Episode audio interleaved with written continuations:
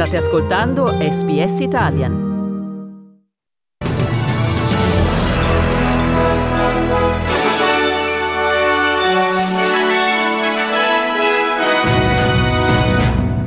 Il primo ministro Anthony Albanese in Indonesia dove oggi incontra il presidente Joko Widodo. La Russia torna a bombardare zone alla periferia della capitale Kiev. In Italia acceso dibattito sul salario minimo. Nello sport Rafael Nadal a Roland Garros vince il suo ventiduesimo titolo del Grand Slam e il Galles batte l'Ucraina e si qualifica per i mondiali del Qatar. Buongiorno qui Domenico Gentile con il giornale radio di lunedì 6 giugno 2022.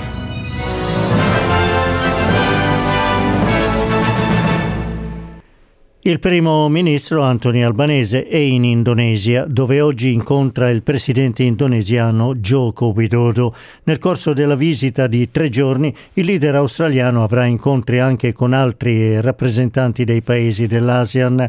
Parlando poco dopo il suo arrivo, Albanese ha sottolineato gli stretti rapporti di amicizia tra Australia e Indonesia. And I look forward to meeting with President Jokowi tomorrow and to uh, ensure that uh, this friendship is strengthened. Uh, we have an important economic relationship, and uh, President Widodo has been a great friend uh, of Australia. Uh, we welcomed him to our parliament just a short period of time ago. Alla visita partecipa anche la ministra degli esteri Penny Wong, la quale dice che l'Indonesia è un partner critico per la sicurezza dell'Australia. We share a region. I think everyone understands that we, we live in a time where the region is being reshaped. And what is important is that countries work together to ensure that region remains peaceful, prosperous, and respectful of sovereignty. Tra i temi dei colloqui con Widodo Albanese discuterà anche i rapporti commerciali e la possibilità di creare un fondo di 200 milioni di dollari a favore della protezione dell'ambiente. La Russia, dopo oltre un mese, ha bombardato alcune zone alla periferia di Kiev. L'esercito russo sostiene di avere distrutto un deposito di armi alla periferia della città, notizia smentita da fonti ucraine che dicono che ad essere colpita è stata una fabbrica di locomotive ferroviarie. Intanto il presidente russo Vladimir Putin dice che attaccherà nuovi obiettivi se gli Stati Uniti e i suoi alleati forniranno missili a lungo raggio all'Ucraina, però non chiarisce quali potrebbero essere questi nuovi obiettivi. If they are going to be supplied, we'll make certain conclusions and use our own means of destruction, which we have enough to strike at those targets, which we have not yet been hitting. Il presidente americano Joe Biden ha annunciato la fornitura all'esercito ucraino di lanciamissili ad alta precisione dopo che il governo di Kiev ha promesso di non usarle per attaccare obiettivi in territorio russo. Nel frattempo Papa Francesco ha rinnovato il suo appello ai leader nazionali di intensificare gli sforzi per la pace e un cessate il fuoco in Ucraina. Rinnovo l'appello ai responsabili delle nazioni. Non portate l'umanità alla rovina, per favore. Non portate l'umanità alla rovina.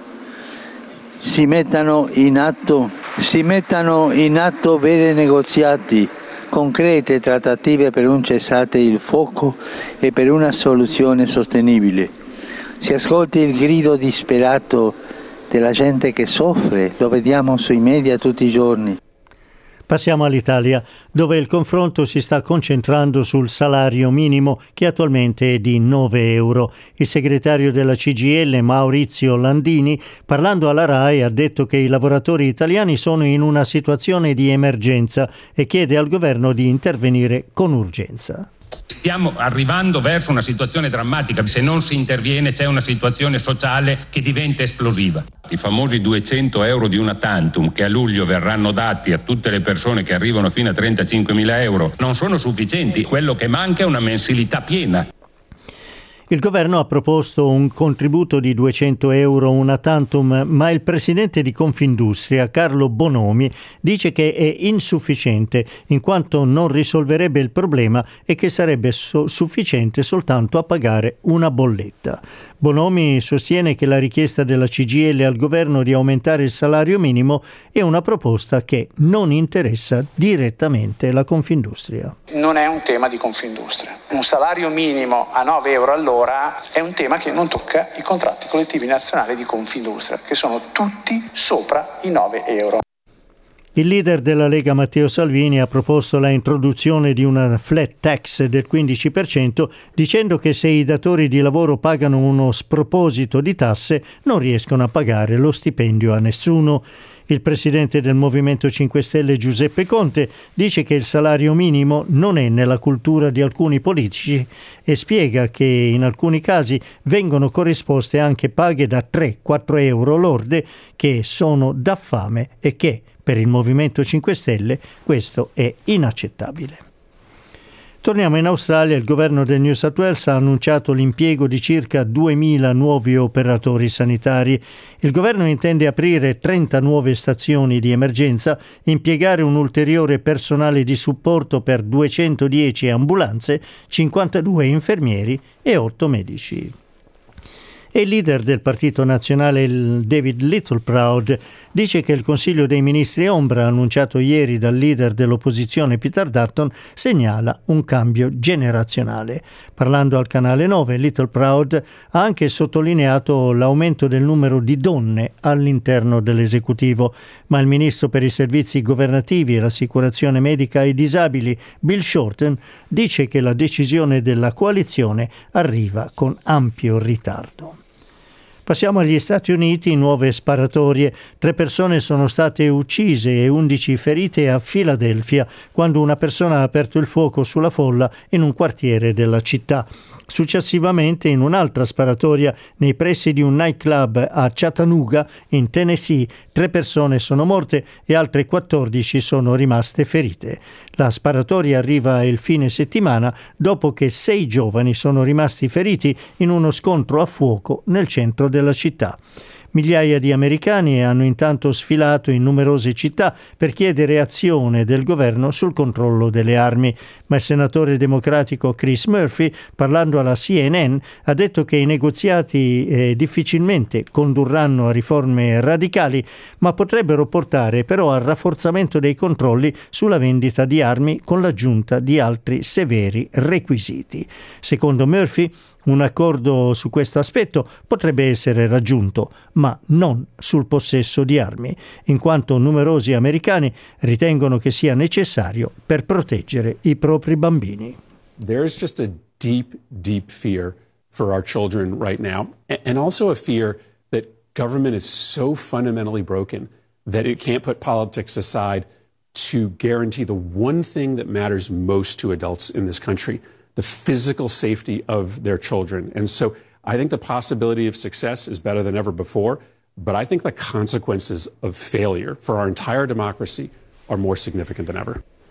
Torniamo brevemente in Australia. La Reserve Bank, la banca centrale australiana, domani dovrebbe aumentare i tassi di interesse per contrastare l'aumento dell'inflazione. Gli osservatori prevedono che l'aumento sarà tra lo 0,25 e lo 0,40%. Mercato dei cambi, il dollaro australiano vale 72 centesimi di quello americano e 67 di euro. Sport, tennis internazionali di Francia, Rafael Nadal in finale ha battuto il norvegese Casper Ruud ed ha vinto quindi il suo quattordicesimo titolo a Roland Garros, il ventiduesimo titolo del Grand Slam della carriera. Calcio, il Galles a Cardiff ha battuto 1-0 l'Ucraina e si è qualificato per i mondiali in Qatar. A decidere l'incontro è stata una autorete di Yarmolenko al 34esimo. Chiudiamo con le previsioni meteorologiche. A Perth cielo nuvoloso 18 gradi, ad Adelaide, Melbourne, Hobart e Canberra possibilità di pioggia. 14 gradi di punta massima ad Adelaide, 13 a Melbourne, 11 ad Hobart e 9 a Canberra. Cielo nuvoloso a Sydney con una punta massima di 17 gradi. A Brisbane possibilità di pioggia soprattutto in mattinata, poi miglioramento delle condizioni 20 gradi. Possibilità di pioggia a Cairns 28 gradi e prevalentemente sereno a Darwin con una punta massima di 32 gradi.